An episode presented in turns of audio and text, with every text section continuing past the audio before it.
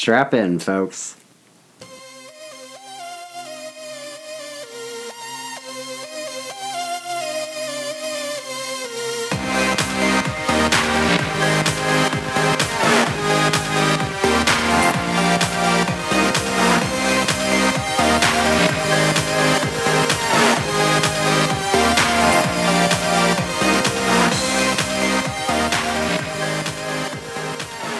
Welcome back, folks. This is the Two Guys No Cup podcast. We've foregone our usual pomp and circumstance at the start of the episode because nothing we will be covering tonight is worthy of either pomp or circumstance. uh, my name is Stephen Ground. I'm here with Ian Peters. Are you feeling festive, Ian? No. We are recording on uh, Thursday, December 21st, before and uh, during the Edmonton Oilers game. Mostly during. We got a later start than we wanted to. Uh, but we wanted to start this because we do not want the off chance of a victory in tonight's game to derail the train of pure just anger and vitriol that we feel towards this team right now. So or we this- could lose and it could fuel it. it's true. Uh, we we flipped the coin and it landed on its edge, and so we just went with this. Um, we have a lot. Well, not a lot. Not so much a lot to cover as just a lot of We've got a lot to say.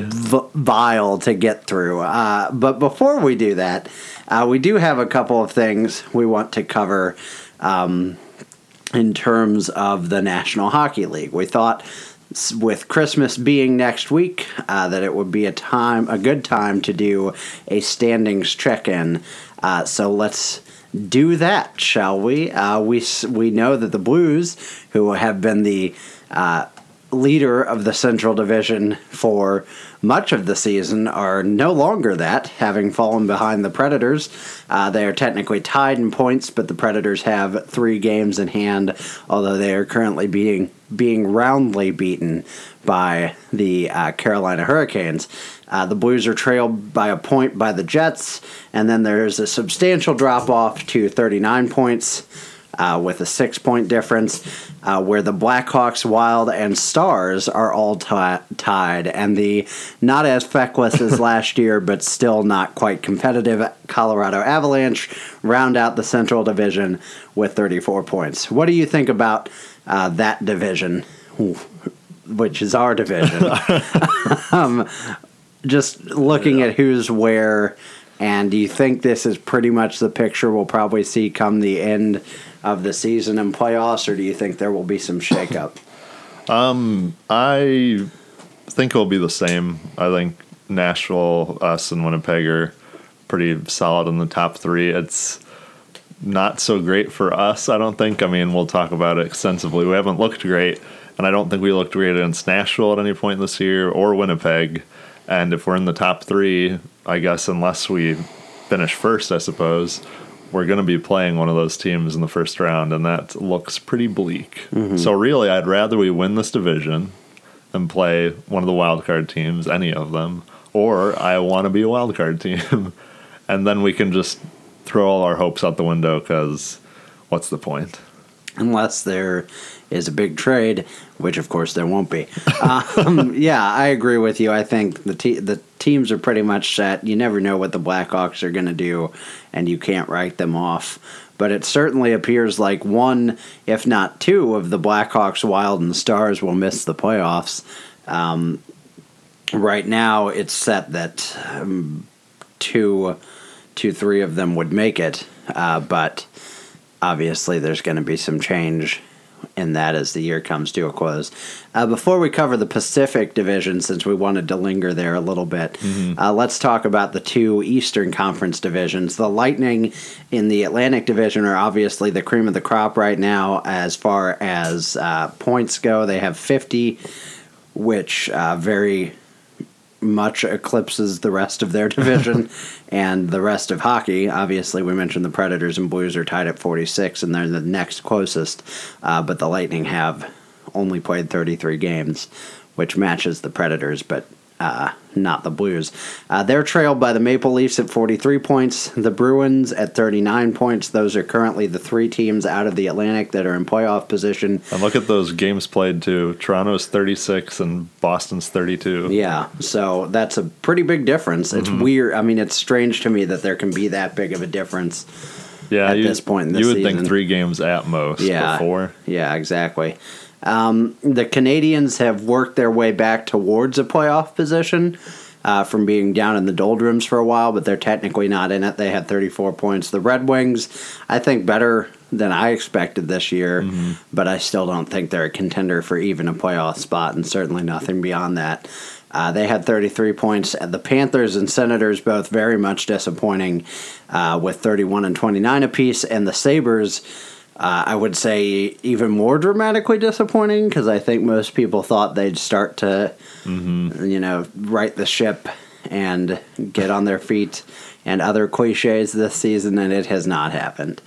Um, you agree with me that that's probably exactly the right order for that Yeah. division, with maybe the Panthers and Red Wings swapping. Yeah, I don't think that the Atlantic is going to have any teams in the wild card spot for their Mm-hmm. Yeah. division. I think that's all going to be Metropolitan. And yeah, so that pretty much, yeah, Tampa Bay, Toronto, Boston. And you said the next highest is the Canadiens at 34. Maybe if they start streaking a little or they get a little hotter and Boston kind of cools off, I'd write them in. So really, it's four teams. Mm-hmm. Yeah. And three of them make it.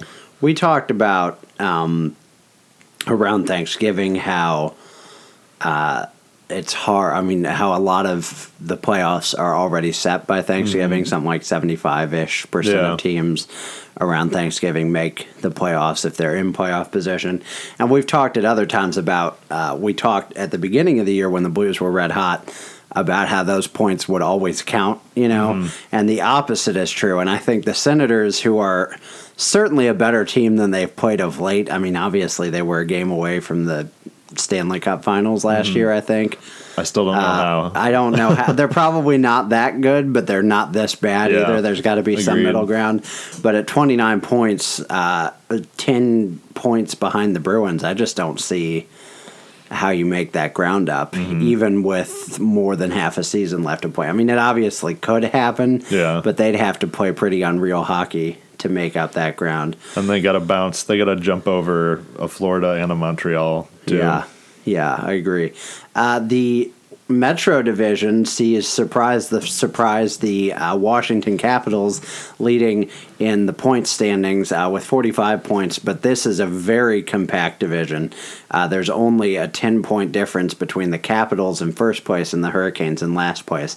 Uh, the Devils and Jackets, Blue Jackets, are two points behind. The Rangers are two points behind them, and the Islanders are two points behind them, with the Flyers and Penguins tied for second to last with 37 points. Uh, the surprise here, obviously, is the Penguins uh, being the second to last in the division with as many with more games played than anyone else, although they're tied with the Blue Jackets and Capitals. Uh, I'm beginning to think the Penguins maybe really aren't going to make the playoffs this year. I think there's just something to be said for they have played so much more hockey than anybody else over the last two years. And while they haven't lost you feel like they haven't lost major pieces because, for one thing, you think Matt Murray stepped in to be better than Marc Andre Fleury. You can never uh, estimate the chemistry that maybe a, a Fleury had on that locker room. You know the the impact on chemistry at least, and then other role players like Bonino and um, other I know other pieces. I'm blanking on who they are, but yeah, Kunitz have gone. That's a lot of their not their core of Crosby and Malkin and uh, Letang and those kinds of guys, but a lot of very key contributors that are off this roster, and I think just the fatigue. Uh, we're going to talk a lot later about how fatigue shouldn't be an excuse uh, for some teams, specifically the Blues. uh, but when you've played two seasons and then basically a third season of mm-hmm. playoffs in two years' time, you can understand Yeah, a team being pretty fatigue. exhausted. Do you see any shake up in that division? I mean, obviously the Penguins could make Yeah, up the was like, gap. it's could- not that big a gap, but it's only eight points between them and the Capitals, who are in first. But I just don't. I mean, I don't see the Devils falling off at this point. The Blue Jackets are a good, a really good team. The the Rangers, despite not having any discernible talent that I can identify, are always the fourth team in that division. They're mm. never the f- sixth team, and they're never the second team. They're just always doing enough to be in the playoffs, and then somehow when they get there, they're the, they're a pain in whoever they play's rear. Um, and then the Islanders are having a much better season than I think most people suspected. Uh, and we should touch briefly on because I forgot to include it in the show notes. The Islanders finalized, or at least Oh, had a deal right. approved to return to Long Island, thereby justifying their name, uh, and put a, uh stadium where I think an old horse track I think Belmont. Or- I think isn't that like the yeah, third thing for the yeah. Triple Crown?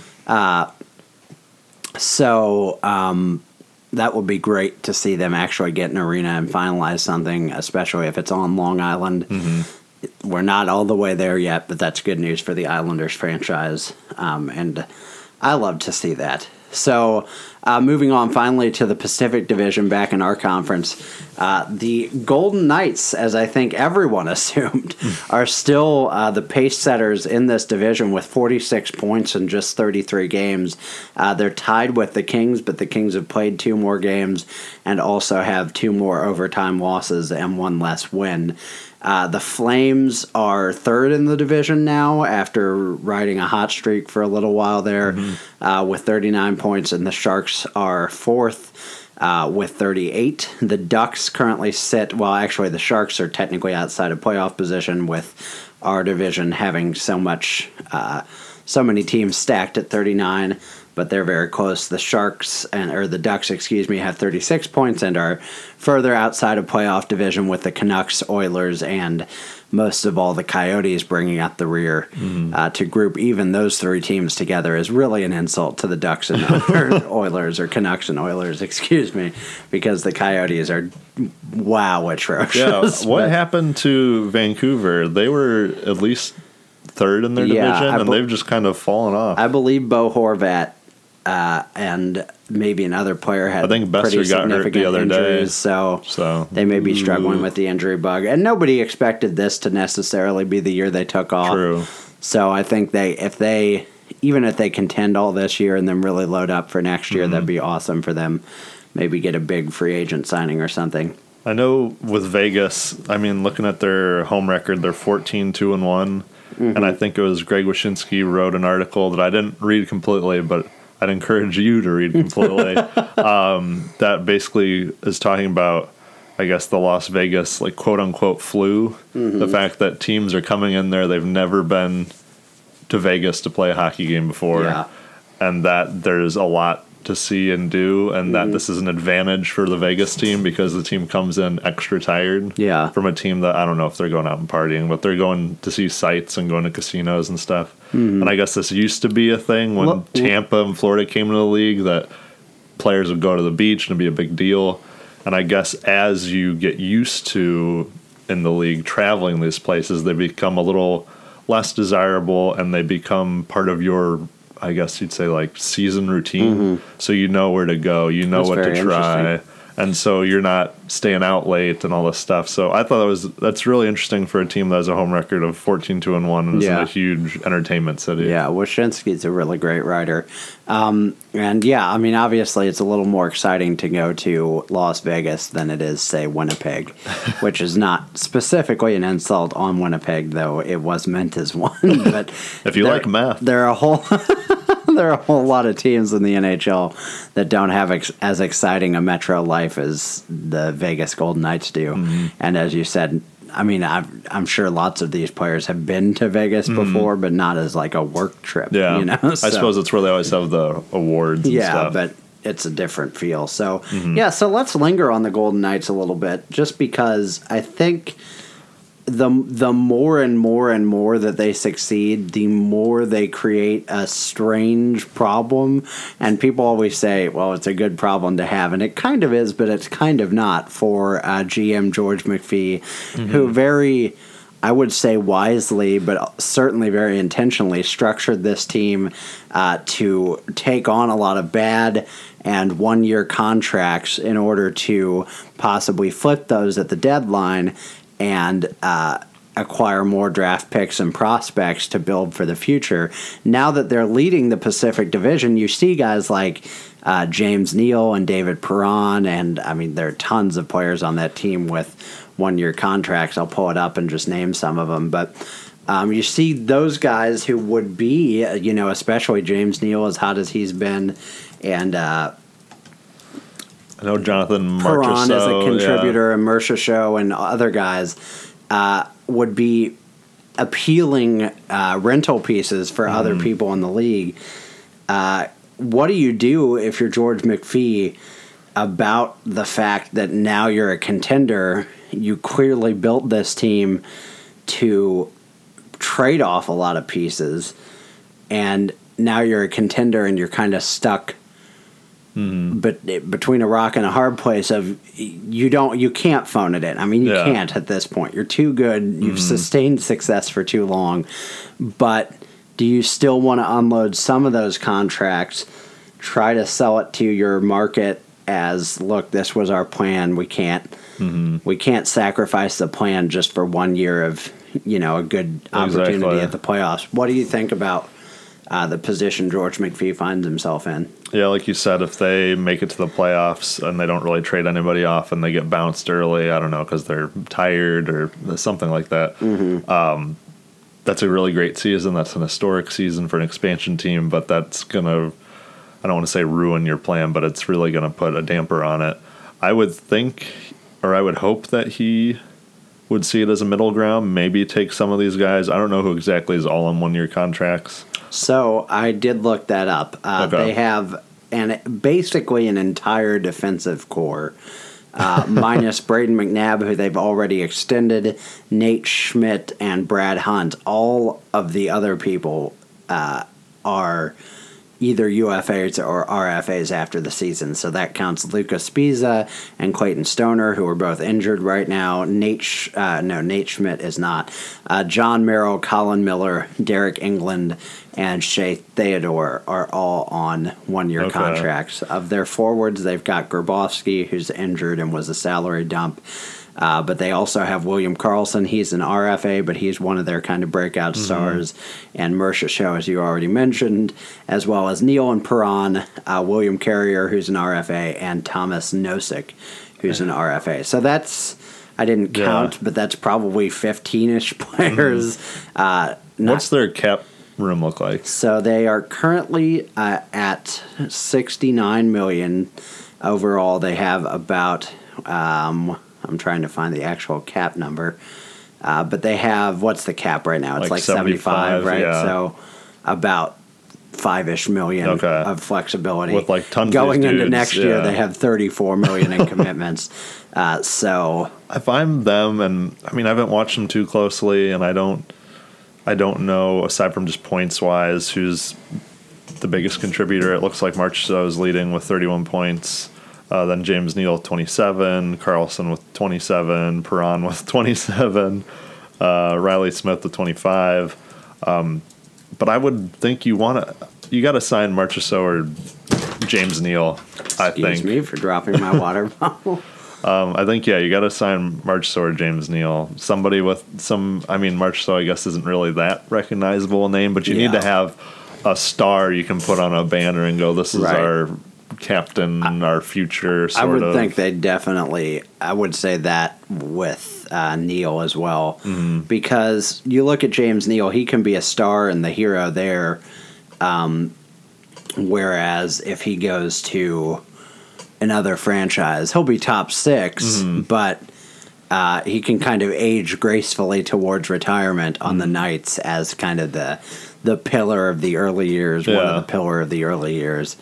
Yeah, I wouldn't take that'd that be a lightly really at good all, fit yeah. for him. If I, I think I'm not James Neal, but you know, I would think he's having a lot of fun being part of this totally unprecedented dream, Mm-hmm. you know, scenario that they're in. So yeah, I would hope that they sign one of their a few of their bigger guys, but I could see them taking like a Erik Haula or a Colin Miller or like an Alex Tuch and trying to flip these guys for like, hey, I mean, I don't know. You could even be the GM and tell them, look, I, obviously we don't think these guys are bad. We just can't keep them. Can you give us? At this point, you just want, I would think, picks. You just Yeah. want picks. So mm-hmm. I'd take third rounders and fourth rounders, and you can maybe package those to move up further. Yeah. I forget how many they already are sitting on this year. Probably a handful. Ten plus, I think. Yeah, Yeah. and then I think they got some more in whatever that is, mm-hmm. 2019 too.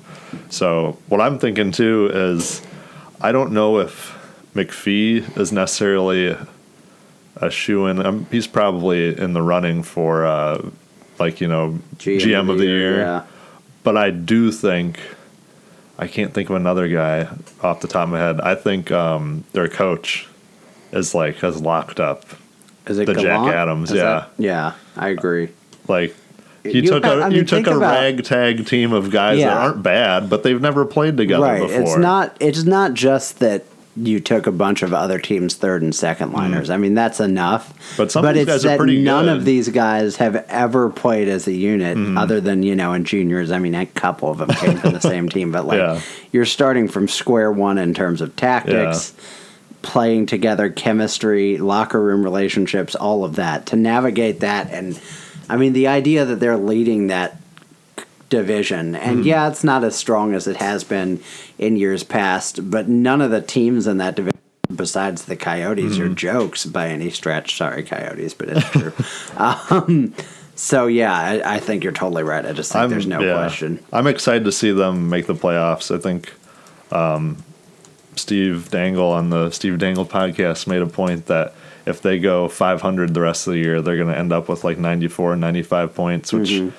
I'm sure make gets them in the playoffs, and I'm sure they'll do better than that. So I think it'll be cool to see them in the playoffs. I kind of wanted to say about the Metro too. It'll be interesting to see the Devils in the playoffs, Mm-hmm. or some of these teams just haven't been there in a long time. I, I always enjoy that over when you were talking about the Rangers that are always there. I'm like, man, they could just fall off, and I wouldn't care. Yeah, I agree. Uh, before we finally move on to the the elephant in the room, I do want to, since we're talking about the Knights, and we'll, we can reintroduce this topic later. Uh, but I think when the Blues lost David Perron in the expansion draft, I think everyone, eh, myself, and I think yourself included, were fine with that because he was on a one year deal and we kind of prepare. I mean, everybody has to lose somebody. At least it wasn't a prospect or one of our defen young defensemen, you know, and, and or any situation like that. Uh, but when you look at what he did for us last year, and I know I know David Perron is the whipping boy. I was one of the favored whipping boys of St. Louis fans, and yes, he takes dumb penalties sometimes and things like that. But last year he gave us 46 points, which was like third or four, fourth or fifth on the team somewhere in there. Uh, he um, played, more importantly, he played all 81 games, uh, which only, or 82 games, excuse me, which I think only uh, Tarasenko besides him did. Uh, Berglund did as well, but very few players on our team played all 82. Uh, and he was fifth on the team in points.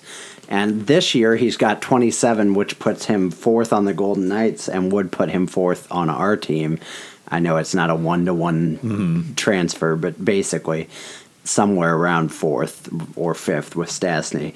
Uh, do you think that maybe we're feeling that loss more than we thought we would, especially with now the injuries to Schwartz and uh, the other injuries we've suffered, Sanford and Brodziak Yeah. and Berglund at different points? He's definitely a depth player that you knew could score. Yeah. Which is something I think we'll touch on later. We just don't have right now. Mm-hmm. We've got a lot of bodies and a lot of really good bottom six, and I'd say he's a tweener as like a you know second, third line guy. But Yeah, he's he's a- got the skill. He's the classic middle six that Yeah. you talk about. Yeah. But I mean, I do agree. I mean, I think right now, no question, he could play on our second line because God, we're letting Hmm. Yeah, anybody we play on our second line. Uh, I just not to linger there too much, but I do think it was an interesting point to talk about. Uh, and one final note to make before we uh, st- start doing what we've put off this whole time. Uh, the NHL holiday roster freeze uh, is in effect currently. Uh, from it was started on Tuesday, and I think it's in effect through next Thursday, the twenty eighth. Uh, for those of you that don't know, this is I think a really cool thing for the NHL to do. I don't know if the NBA does it. I assume they do something similar, but basically, teams can't make trades um, for this week and a little change uh, across Christmas. And I think is there some like there's some restrictions on calls call ups. I think other Yeah, than like injury I believe so. situations. Uh, and the idea is it's just as simple as these are human beings too, and you don't want to tear up or you know shake out their entire lives with a trade or something right you know two days before christmas or whatever and granted not a lot of trades would happen naturally during that time anyway but just to keep in mind uh, and i'm sure we'll be talking about possible trades or need for a trade uh, later on in this episode but if even if Armstrong was desperate to make one, which I don't think he ever has been, uh, it can't happen till next Thursday anyway. That doesn't mean he can't be talking to other GMs and pull the trigger right at 12:01 on the 28th. Yeah. But um, that is currently the case. So uh, we have two games to cover, and uh, we're going to focus on getting through the games so we can get to our disgust with the games uh, thereafter. So uh, Ian is going to kick us off by taking us through the laughable performance against Winnipeg in Winnipeg on Saturday, Sunday, excuse Yeah. me, uh, the second game of a back to back. So take it away, Ian. Um, this was a bad game. it was not a good game. It was a bad game. This was a first period where we looked good for the last 10 minutes of the period, and that was it. The rest of the game went downhill from there. Uh, Adam Lowry scored his fifth goal of the season with the uh, just within the first five minutes of the second period that put the Jets up one nothing. This was a case of Edmundson and Parayko going after Tanev behind the net. That's both your defensemen behind the net, which is not where they're both Not supposed great. to be, Not super especially good. against one guy. Yeah. So that leaves Stastny out front on a two on one. He tries to block the pass. You know, an admirable attempt, but it goes through, and Lowry gets his fifth. Um, then, with five minutes left in the period, Patrik Laine gets a power play goal, which is his 16th goal of the season.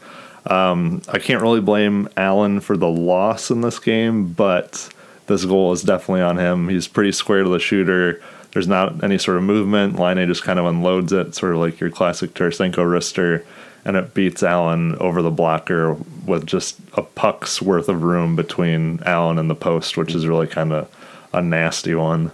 Yeah, agreed. Uh, Mike Yeo had a comment on that goal. He said, uh, specifically, he talked about that goal. He said, I thought Jake played really well. Probably the second goal was probably one that he may want back, but again, you look at the quality of chances.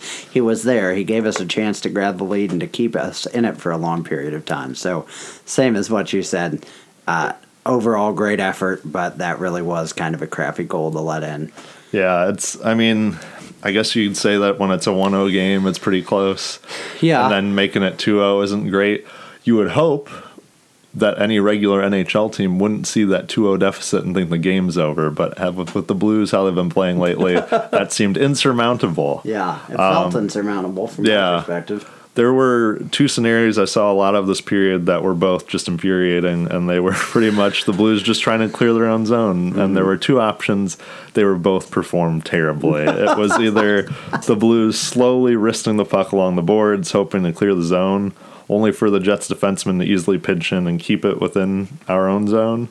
Or it was blindly trying to pass and clear the puck up the middle for a Jets forward to just pick it off and turn it right back around in our zone this is really bad no matter what. It's even worse when you're sloppy trying to clear your zone in the second period Yeah. because it's the long change. Yeah. And that's something where they really got to clean themselves up on. I think that's why we looked really terrible these both of these second periods in Yeah. both these games. Not to interrupt you, but uh, just to add to that note, we had a season high 15 giveaways in this game. So uh, that's a problem. 15 is a staggering amount for one game. So, uh, yeah, not not great. I noticed they threw up a little stat in between the second and third period that the Blues are two nine and one when down and going into the third period, which feels right. Yeah. There's no, like, there's no belief that this team can fight back from any deficit. We used to have me. a sort of was it the Roar Bacon year, Uh-huh. when Backes's last year, that felt like a year we had a couple Yeah, Comebacks in the third. did, but that is gone now. so far away. Um, so yeah, the third period not great. Again, that's two bad defensive plays that lead to two goals. Uh, one by Scheifele and one by Josh Morrissey. Scheifele's, Scheifele's goal is a nice deflection with Stastny slow to defend Morrissey, who shoots for a streaking Scheifele's stick. The puck hits a stick and deflects in. Dunn also picked a really slow time to try and pick up Scheifele in the slot just kind of two different players behind the Jets players and just a really slow, what looked like a slow developing play. Fast for the Jets, slow for us. Uh, and then the Morrissey goal was an interesting one. There was a lot of Jets uh, sustained pressure, and I believe Tarasenko broke his stick, tried to defend without it, decided Ray. decided to go back to the uh, bench to get one to not be, you know, all on his own out there. And right when he did, that's when Wheeler found Morrissey without a man covering him, found him in the high slot, and Morrissey shot a wrister in and scored. So that was pretty much the game. That was 4 0 Jets over the Blues. Um, 46 shots to 24. Yeah. Not great. which makes uh, 94, I think. Yeah, 94 to between the two 54. games. So yeah, Not almost double. Uh, the Blues went over 4 on the power play and commit 15 giveaways, like you said. Real gross. Yeah. You would think they would only at least try to improve from here, look like they have a better effort moving forward, Mm-hmm. Yeah, but agree. not uh, the case. I agree. And we will uh, transition into that. Uh, the one feel good story of the game, I guess, uh, Mm-hmm. in ab- in absentia, to use the fancy legal term Ooh. of what actually happened, uh, was that th- this was Chris Thorburn's return to Winnipeg. I did not realize this, but he played 709 uh, regular season games with Atlanta and Winnipeg uh, which is the most in franchise history, which is an impressive feat. Uh, he did have. Uh, they gave him the video package and everything to welcome him back and the thank you and all of that's great. Uh, he had a quote from Jeremy Rutherford in the Athletic. He said, "It was emotional. It meant a lot. It was a great moment, one that I won't forget. Just like my time here. A lot of good stuff happened to me here. My daughter being born here. A lot of relationships and friendships. Winnipeg will be in my life and my family's life for the rest of our lives. It's a chapter that's over, but at the same time, it continues. So very confusing Very words cryptic. from Chris Thorburn. Is he on a Uh, two year contract? It makes it yes, sound like he he's on a one year and he's he is just going to come certainly back. expecting a trade back to the uh, Winnipeg Jets at any moment.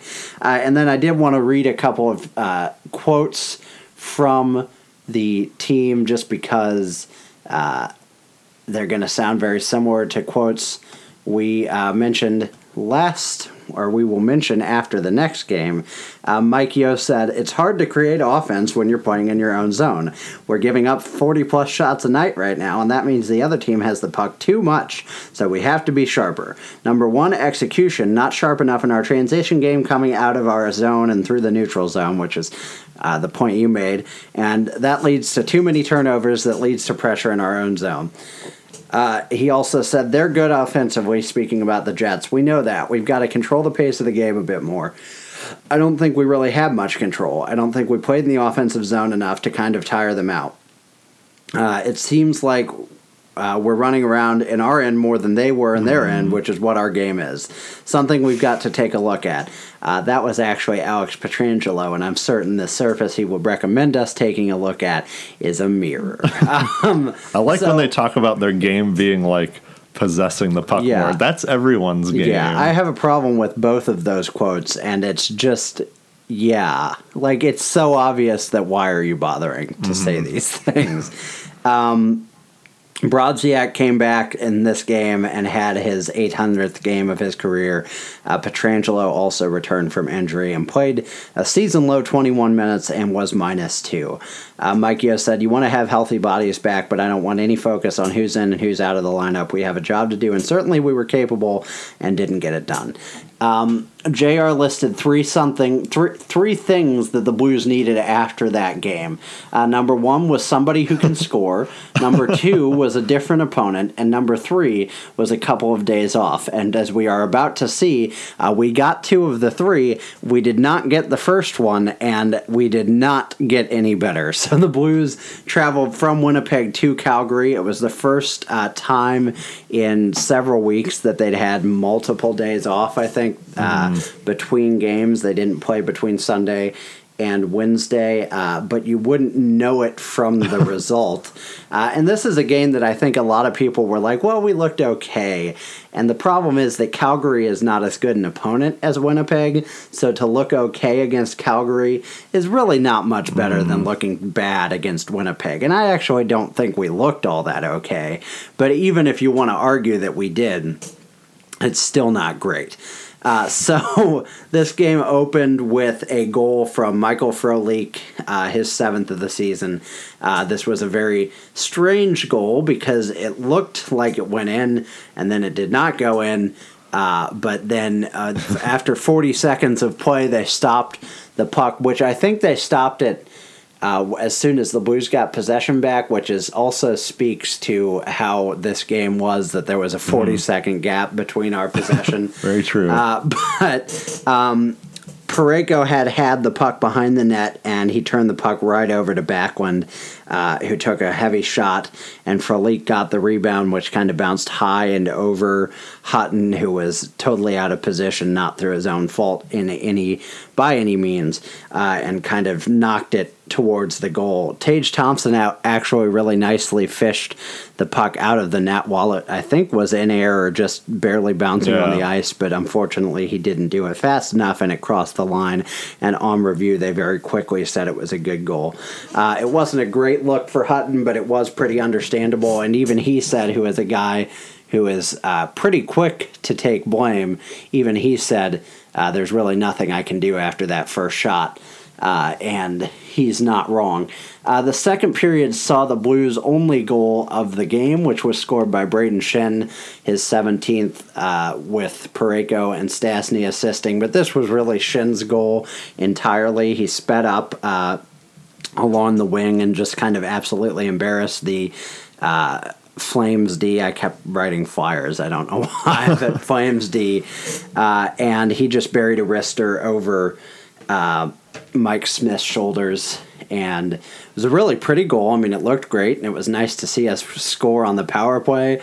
But even still, that's not like a power play goal in the sense that you used your advantage. I mean, I guess he had a little more space or whatever, but it wasn't Yeah. really like we didn't control the game in our zone or anything. Uh, and even this only goal that we scored was really a one man effort. It wasn't a team effort by any stretch. Um, at the end of this period, there was this kind of a small line brawl when Tarasenko shot a puck after a whistle that he did clearly didn't hear. Uh, very frowned upon to take shots after the whistle, and so somebody got over towards Tarasenko, and Edmundson just charged at him to intercept his feet. that. Yeah, and everybody kind of fought not really hard, but just kind of scrummed in the middle of the ice, which was about all the life we showed in this game. Uh, the third period saw a goal from Dougie Hamilton, uh, similarly kind of weird. Uh, it was a shot from the point that got to Barbashev, and Barbashev should have uh, easily cleared it, but instead it sort of deflected off him, and he looked totally lost, and it deflected towards Hamilton. Uh, and he took sort of a weird off balance shot, and uh, but Hutton was also very off balance, and so uh, it easily went in, and that was kind of all she wrote, honestly, for the Blues, who were not performing uh, particularly well in this game by any stretch, as we've already alluded to. Uh, when they pulled the goalie, the Blues looked absolutely useless. When we pulled the goalie, rather, uh, just lost and just useless. Um, there was a moment toward in the last twenty urgency, seconds or so where Tarasenko and Stastny both were kind of wedged into the corner, and it looked like they. I mean, as far as you could tell from the video, and I, I, I'm not a hockey player. It's hard to criticize, but it looked like they thought they had all the time in the world. There was just no concern with the fact that time was evaporating and they had to get shots on net, and they never did. They kind of the Flames pretty easily fished it out of the corner and shot it down ice with a few seconds left, and that was the end of the game. Um, Brayden Schenn had, I think, a really telling comment when he said, I think it just comes down to work ethic and wanting to win. Uh, you're going to have those nights where it's not going to be perfect. You've got to grind it out, and tonight we just didn't have that effort, uh, which sounds a lot like some of the things we said from Alex Pietrangelo uh, after the Jets game.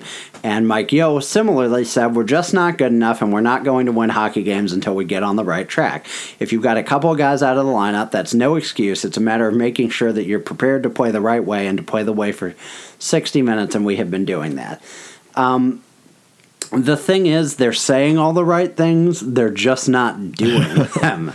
Uh, we'll get into the official ranting here in a minute, uh, but uh, I'm just trying to wrap up everything. Uh, that is specific to this game. Uh, Carter Hutton said, I thought they outplayed us. I thought we gave up a lot of chances and we couldn't get anything generated uh, no energy. I didn't think it was a great game by our end for sure. Frustrating.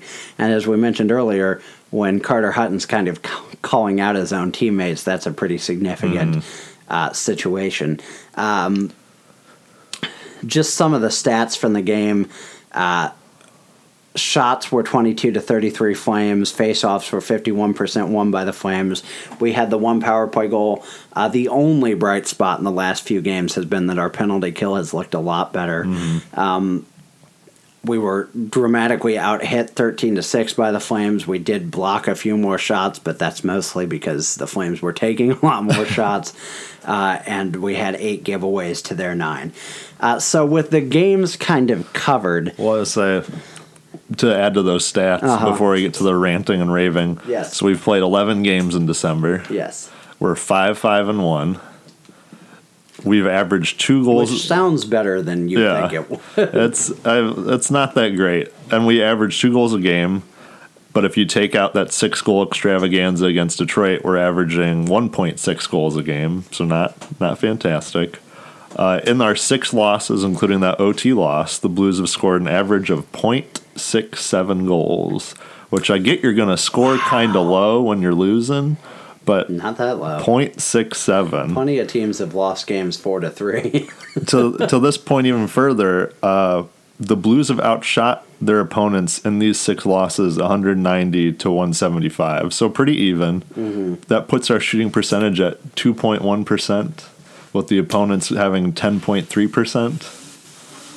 And as I'm sure everyone's heard, because it's a great stat to run, and they've said it a billion times, uh, we've only scored one even strength goal in our last five games. yes, and that, just to be clear, was the meaningless one by Patrik Berglund Yeah. towards the end of the Ducks game. To keep us from getting a fifth shutout. Yeah, exactly. keeping us at four shutouts in our losses. So just across the board, terrible for the Blues right now.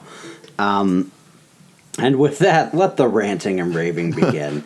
uh, do you want to kick us off, or do you want me to start? We have a list of topics that we just kind of want.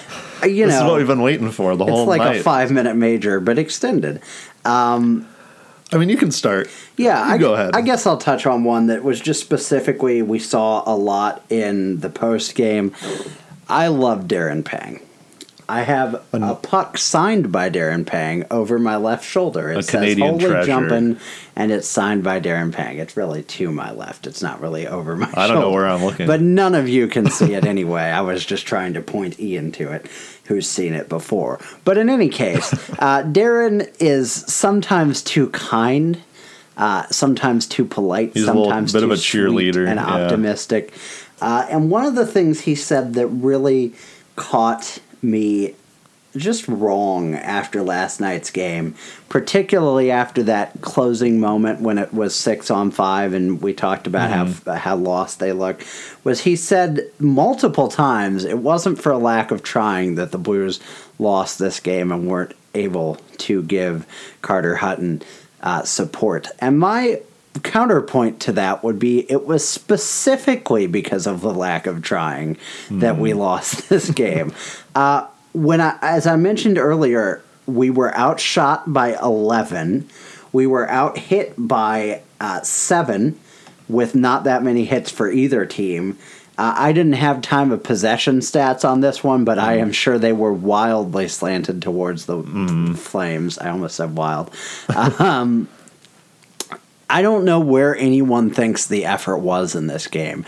Even our only goal, as I mentioned earlier, mm. was just a, a solo project. I mean, it mm. was just an EP by our star center, Brayden Schenn, and he just scored on his own. And that's great. It's better than being shut out, I guess.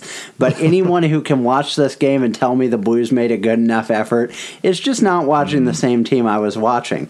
Uh, I made a point on Twitter about just make no mistake, the Flames got an off night and also got two points. That's how low our effort level was. And also, let's say we'd scored three point goals in this game. If we'd just played the same mm-hmm. way, but three pucks have bounced in in our favor, I guarantee the Flames would have scored four. They played precisely as hard as they needed to to beat a team that was there and was not trying to mm-hmm. win.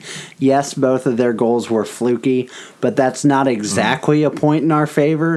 It Yeah. just kind of speaks to the fact that we couldn't even stop fluky goals. Well, exactly. I hate that argument because we can't score goals, and we're gonna be like, yeah, but the ones they scored were fluky. I'll take exactly. fluky Yeah. goals. I I, will take want any one. goal at this point. So I don't want to hear uh, this. You know the efforts there, and they're just not getting the breaks. Cause screw that. That's not true. You don't. A team that was leading the league in five on five goals uh, a, a month ago, Mm-hmm. certainly, and probably less time than that, has fallen to like sixth or seventh and has scored one in five games. That's not they just magically forgot Mm. or like all the breaks. It's not puck luck at that point, to quote the great Lindy Ruff. Uh, that's just it is an effort thing. It's first and foremost an effort thing, and that's always been the problem with the Blues is that they don't they sometimes just don't show up. Often it's the second period, as you highlighted, uh, but whatever the case, they just disappear for stretches, and there's no real great explanation for it. And so I don't want to hear people excuse this team by saying they're trying real hard, they're just not getting the breaks, because they're not trying real hard. Now, why don't you rant about I would something? say, um, my thought process is there. That effort was abysmal, yeah, and maybe after sleeping on it or thinking about it more at work, where there was nothing to do because it's almost Christmas and no one's around. Um, I think we have a problem too, and I don't know if this is cutting too too much to the core. This is kind of a problem I've always felt this team has had. Um, is just a skill level. I think the effort, if we had better skilled players last night and they play like they did last night, we still lose either way. Mm-hmm. But I think even when we're playing with a good effort, and I guess I'm looking really far into the future, kind of like a playoff scenario, I don't think we have the skill to compete Yeah. with other teams, with like a Jets or even I mean, look at like the third line, second, third line of like a a Lightning, and I know we, we're that's pretty lofty because that's like the best team currently, but still, I'm I'm kind of in the mindset where I'm tired of this team being just good, and I want us to be better than that, and it starts with effort, but I think it ends with the fact that we don't have skilled players. We talked about it last uh, week or the week before that. We have Sobotka and Stastny playing a top six role, and I think both of them should be on the third line. Um, Fabbri's hurt, sure. Schwartz is hurt, sure. I, I can speak to that as far as skill being missing, but there's we need more than just one other forward. That's not going Yeah. to do it. Getting Schwartz back, I don't have the stats in front of me, but we were better with him here. But we had some crappy efforts with him in here too. Yeah, I have those stats. There you go. Which brings me to my second point, if I can. No, go ahead. Uh, we'll just go back and forth. It's a little Schwar- tennis match. Schwartz's injury is not why we're losing. It just isn't. Is it a part of it? Sure, but not for the reasons you think it is. So I have these stats uh, that Fox Sports Midwest put up last night uh, to describe our performance without Schwartz versus with. So with Schwartz, we were 28 and 2 uh, with a 330 goals, 3.3 goals per game average. uh, and a 17.3% power play percentage, uh, but a 33.8 shots per game total. Uh, without him, we are 2 4 0 with 1.16 goals per game, uh, but 30.5 uh, shots per game and a power play percentage of 14.3%. Uh, that is to say, that is to emphasize that uh, the Blues have dropped off to over two goals a game without Schwartz. mm Jaden Schwartz was not scoring two goals a game. he scored a lot of points, but he didn't score two goals a game. And I think the bigger shot here, or the bigger point here is that we've only lost on average three shots a game over that time. Mm-hmm. It's not like Jaden Schwartz only took all of the good shots and the rest of the team took the bad the shots. The point is, whatever role that Jaden Schwartz's injury has had on this team has been far more a mental and emotional effect mm-hmm. than it has been a physical or an actual on ice performance per effect. Because, like you said, yes, do we have the depth to really fill in with Jaden Schwartz without Jaden Schwartz? No. Do we have the uh, talent to carry us for a long time without Jaden Schwartz at that same high level? No, but there are two problems with that. For one thing, Jaden Schwartz wasn't our star coming into this season. Mm-hmm. Not to mention the fact that he's injured every season. And I'm not trying to call him injury prone, but there is some I mean there's a history here. Mm-hmm. So and they've a lot of them have been fluky like pucks off the foot and stuff. But if you were planning on Jaden Schwartz playing 82 games this year, and that's the only way you ended up being a playoff team. Not that that was the plan, but if that was the plan, that was a mistake to begin with. So I don't want to see. Uh, yeah, we're worse without Jaden Schwartz. Of course we are. I mean, that's obvious. That just happened. That's just true. I mean, that's, that's just, just, how true. it works. But other teams figure out how to get around mm-hmm. injuries. We talked about the Golden Knights before. They had two players that anyone knew their names coming into this season. One of them was Marc Andre Fleury, who they almost immediately lost for six to eight weeks, hmm. about the same amount of time as Schwartz is supposed to be out. And they thrived without him. And they also lost his backup and his backup's backup for a while. I mean, they went through, they hemorrhaged goalies who are, as an individual, a much more important role than any one forward, mm. and they are still leading the uh, Pacific Division and are one of the better teams in hockey. So it's not just about the Schwartz injury. And I'm tired of us he- talking about it like that's a big excuse mm. for us to not win games. And I know, uh, I know that Yeo and team and the team are saying, you know, we've got to pick up the pieces without him. But it sure doesn't look like they're trying all that. That's hard. what I hate is it's that's always this next man up mentality, which is a good mentality yeah. to have, and we have no next man. Exactly. Yeah. We, sounds like broken English. We have no next man. but it's it's befuddling because we've got guys like Steen and Stastny who you think would be able to at least contribute as auxiliary players, and mm-hmm. they can't even do that. Um, Schenn's looked okay, not great. Tarasenko, I think we've covered before, is like probably in the biggest slump that I can remember. He's been on some mini slumps, but this feels like a, a pretty ginormous one for him. Yeah, a point about that, if I may interrupt. Go ahead. Um, he is currently has scored three goals in 14 games. Uh, none of those were five on five, to point out to that earlier problem that we mentioned. One was on the power play, one was that three on three OT winner in Buffalo or against Buffalo, and one was an empty netter. Uh, and Steen, who you mentioned, is without a goal in his last 16 games, Neat. and Paul Stastny has four goals in his last 12. Uh, and I think seven points maybe, but is a minus uh, 10 in that stretch, which is not great for theoretically a two way center. Uh, so, yeah, not to single out those guys, but yeah, actually to single out those guys, because if you're talking about our, what our top two lines are supposed to be, mm-hmm. they were all projected to be part of it, and none of them are performing. I think the problem, too, is it's.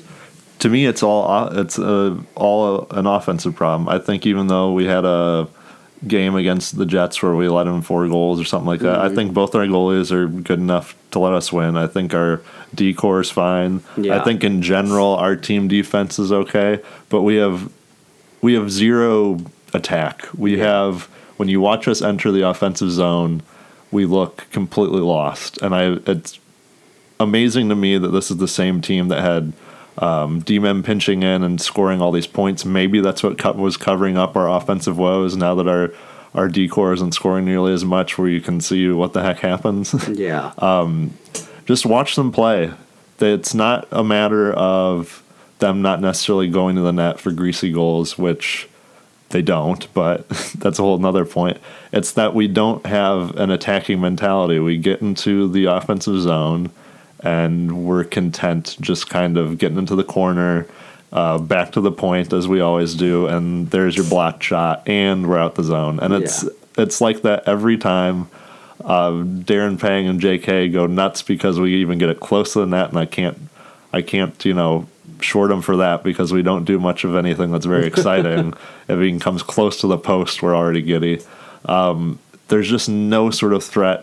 They kind of always talk about how if you're not making a goalie move left to right, you're not making them work for those saves, which we mm-hmm. haven't been doing a lot of. But we're not even making the other team move. I see so many times a lane gets clogged up with three bodies because we just take so much time. Yeah. We're such a cerebral team and not in a good way. You just watch other teams like even the Flames, they're reading off each other so easily and it's there's always a guy open, there's a guy moving his skates. We just have so many guys just looking at each other. Mm-hmm. And I I don't want to say it's a leadership thing, but it's like could someone take the reins? Could somebody Yeah. just start hammering away? Does it have to be Scottie Upshall who who gets this team going? I mean, I'll Yeah. take it, but Yeah, I agree. And a, a sub point on that, we mentioned those three guys Hmm. uh, specifically not performing. It isn't to single those guys out, but one of the problems with this is like, I think we always look at um, this situation. We look at well, somebody's got to step into Schwartz's role, Hmm. and I don't think that's a really good idea.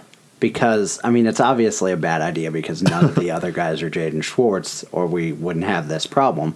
But I think the the thing, the way we should look at it is the other guys that are already on his level should elevate their game that much more, so that the guys who come up, you know, Vladimir Sobotka comes up to play with Stastny and Steen or whatever the case may be, he looks better and he, they make opportunities for him to excel hmm. because they're playing better. But when Stastny go, when Schwartz goes down, and then those two guys play like dog crap, basically. I mean, and we've praised how well Stastny's done for much of the season on here, uh, but he certainly hasn't been doing it as much lately. Uh, that's a that's a significant problem, and like you said, we we knew this was coming. I mean, we were saying the first week of the season we're one significant injury to our top six away from just devastation.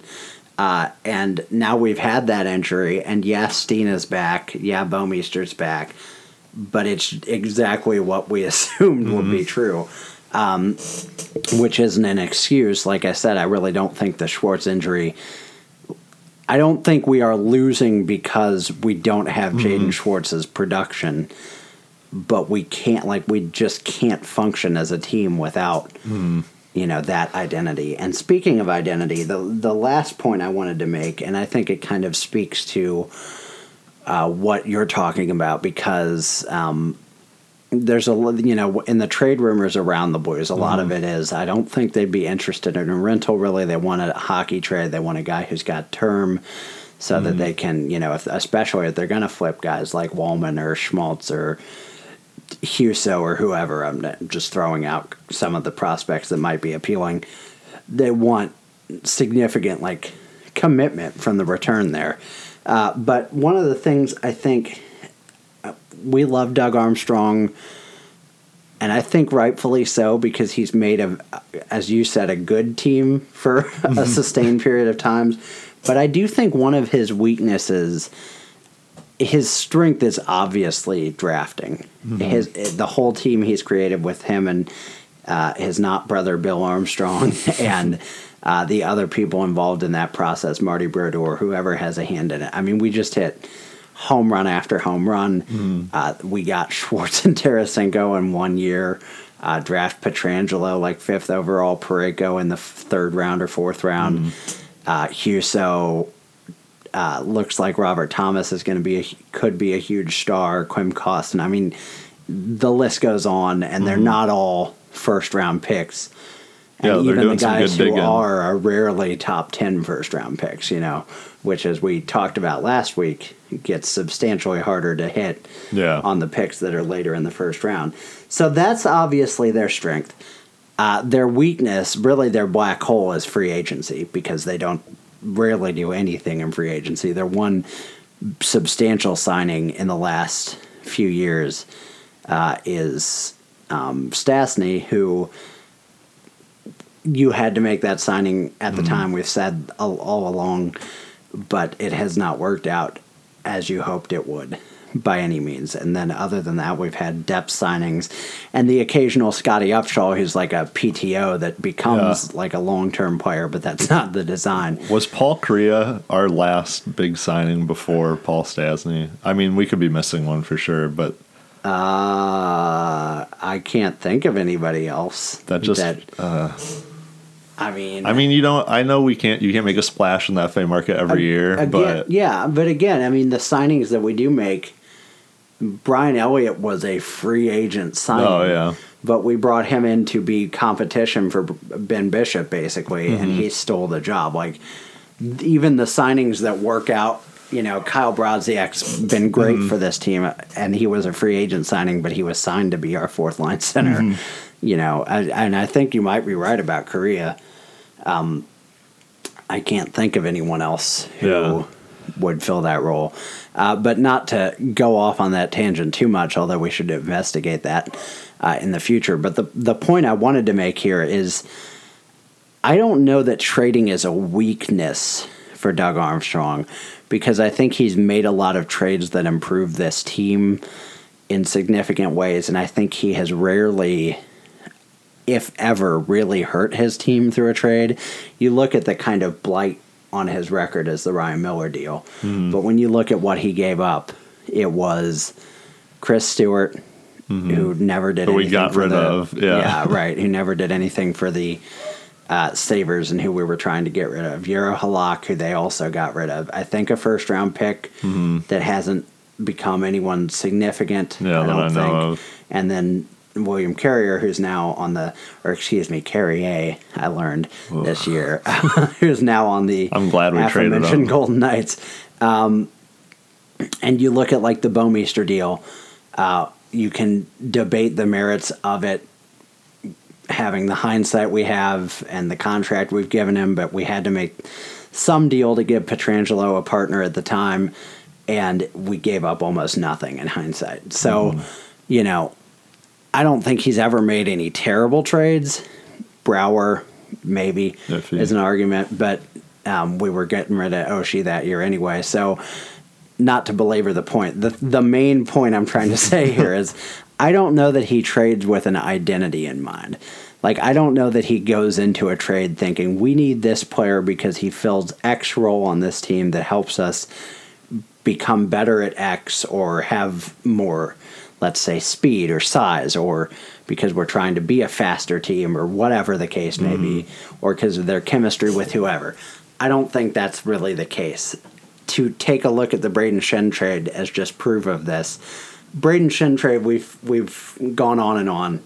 Brilliant move, and I think despite his recent slight downturn, that's the entire team downturning. So I'm not going to hold that against Schenn specifically, uh, but is that like what was it about Brayden Schenn besides availability that made him the piece the Blues had to have?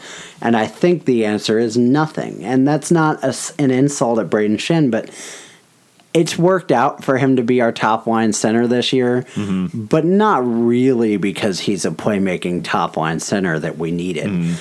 He was playing right wing uh, almost exclusively for the Flyers, and so we took a gamble even trying to trade for him as a center, and it's worked out very well.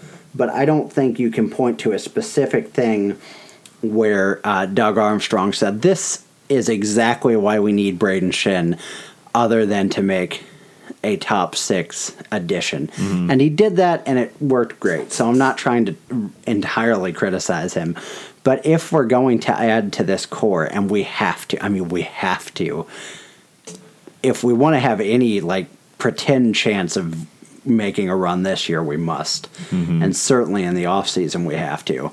But I really would hope that he decides, you know, are we going to be the uh, kind of stifling, uh, strangling, big bodied team of the Hitchcock era where we just really focus on locking down the back end and scoring two more goals than the opposition because we shut them out and scored two goals? or are we going to try and be the faster team that I think Mike Yeo wants to run and that I think we've gotten faster, but I don't think we always play fast. And mm-hmm. part of that, and we talked about in the past, but part of that was because there's always a guy like Lehtera, like Steen, like whoever, that's kind of an anchor on the speed game. And you can't rev up a whole line if one of the guys is significantly slower than the other guys. So that went on way longer than I wanted to, but just I hope that this team can form an identity because that's what happens when you lose players like Schwartz is if you have an identity, you can overcome that a lot easier because he's just a cog in the bigger Blues machine, a very important cog, but a cog nonetheless. But if you are the, if your identity is the team that Braden Schwartz or Braden Schwartz, Brayden Schenn, Jaden Schwartz, and Vladimir Tarasenko all play on, and then one of them gets injured, so you become the team that just Brayden Schenn and Vladimir Tarasenko play on. That's kind of a stilted analogy, but that's a, a much harder loss to overcome. You know, so to uh, forget. I hope you will forgive me for going long-winded on that, but it was a point I wanted to make. Uh, did you have any other rants you wanted to get to before we move towards the end of this debacle? No, I think you made a really good point that it's just lacking identity. I think that just that sums up all of our losses. Look effortless. We look like a mess because what are we? Yeah. we kind of looked like we had one at the beginning of the season a little bit with uh, defensemen jumping in and just kind of being a five man unit sort of team, but. You're right. It's lost now, and I hope we do something moving forward. I'm kind of excited when you were talking about the fact that I mean I agree with you. We have to get another forward. Like it's a must. If we don't at the trade deadline, I'll be honest. It's a. I mean, I'd be honest anyways. It feels like a first round bounce. But if we get nobody, I'm putting money down in Vegas. That's a first round bounce because there's just no way. There's no way. we don't have the fight. I mean, we we'd have to be a first round Yeah. team facing a team that's just so bad that we can beat them. The Ottawa Senators. no, We gotta be but on that the side. Flames, Yeah, yeah. whoever. Because uh, as we said, last night was a terrible effort, and they still scraped by us. You know, but yeah, like yeah. if we're playing anybody in our division, we're getting strangled for sure. Mm-hmm. Probably in six games after we win the first two. So, uh, and I think you made a really good point just before we move on to our last two things, uh, which are short. Don't worry. Uh, but um, when you were ta- when we were texting earlier, you kind of you especially about the first line center thing. We kind of wait around and hope that somebody becomes that for mm-hmm. us. And we granted we tried with Paul Stastny and it burned us, but like you know we hoped we keep drafting them. You know we hoped it'd be Thompson. We hoped it'd be Kyrou. Now the hope's probably on Thomas, and maybe one of those, maybe especially Thomas, the way he's just skyrocketed in scouting and everything lately, becomes that guy. But that's not a great strategy for a team that's trying to win now, you know, and it's way too soon to think about this, but you always have to think about the fact that Pietrangelo and Tarasenko aren't going to be around forever, you know? Oh, I, I've thought about And it. it, well, and if you want to build the core to win with those guys, you got to build it. You can't just wait for it to get here, you know? That's a good point. That's what's so frustrating is we have we have players here. I'd say we have the the chorest of the core. Mm-hmm. We just need that next tier, and Yeah. we're just waiting for one of those one dollar bills to turn into a ten dollar bill, Yeah, or we're taking 10 $1 bills and just shoving it at the problem and going, that's the same. Yeah, I agree. Uh, so before we wrap up, we do have an uh, a hockey tweet of the week every week that we talk about. This is less even even sadder. Is Yeah, this one even is sadder than what we just talked Uh, about? this is less of a, a tweet, although I'm sure he did tweet about it, but just a strong recommendation of the article uh, that Jeremy Rutherford of The Athletic wrote called Alex Pietrangelo, Hardest Thing I've Ever Been Through Strengthened Commitment to Be a Good Person on and Off the Ice. Uh, this is, of course, behind a paywall for those of you who are not subscribed to The Athletic, but seriously, and I mean this like passionately. If you are a Blues fan, you must subscribe to this. JR is so good. The coverage of the NHL overall was really great, but JR is freaking phenomenal. And I didn't appreciate him as much as I should when he was with the Blues. But we, I mean, I at least in writing the show notes read everything he writes because it gives us such good insight. Um, but this this article is more of the human side of the story. Uh, Alex Pietrangelo suffered a miscarriage a year ago, a year or so ago. Uh, he and his wife uh, Jane, and this touches on uh, that tragedy in their life as well as his many. Uh, brushes with cancer in people he cared about uh, who struck fought with it uh, but also their marriage and um, some happier things, some stories about Backes passing on the C to Pietrangelo. Just a really great look at who our captain is um, and what motivates him on the ice. Uh, just an awesome, awesome article that you should definitely check out. And on the brighter side of things, uh, there was also an article having uh, several different Oh, Blues yeah. players evaluate Scottie Upshall's goal celebrations. Uh, which is a lot of fun, so you want to check It's that out as well. And then finally, uh, before we close out, uh, the World Junior Championships are starting up in the coming week.